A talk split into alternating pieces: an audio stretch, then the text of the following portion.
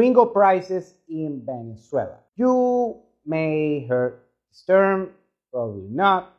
Uh, it means that when, you know, let's say an American citizen or Canadian or Western, Western country citizen goes to another country, let's say Eastern Europe, Latin America, they get hefty prices for real estate or some other services.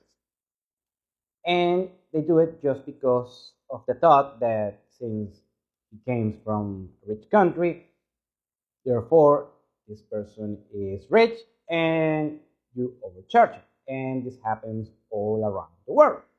Maybe in a restaurant, in a fancy place, fancy hotel, you name it, but happens especially on real estate.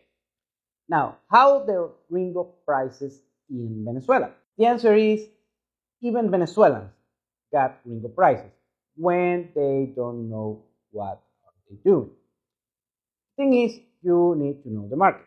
The thing is, uh, in Venezuela, there is a lot of um, discrepancies between prices of the same items, of the same services, and with real estate, it can go sky high if you don't know what you're doing, you're not well assessed, you're, you didn't do your homework, or you didn't hire someone to do the homework for you. How this affect you if you come here? Well, first, uh, you're gonna get skin alive if you just, you know, do it by yourself, just wing it, start, you know, walking the streets and asking for price. The funny thing is, Venezuelans as well, if they don't do their homework and they don't know what they're doing, they're gonna get gringo prices as well. So the main takeaway is uh, you may get gringo prices if you come here in Venezuela.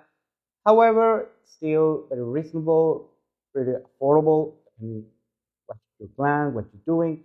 So it's very important to consult someone who already knows the market that you're investing. Could be real estate, could be just buying a dining in a fancy place, uh, booking hotel reservations, travel packages, you name it. So be well set.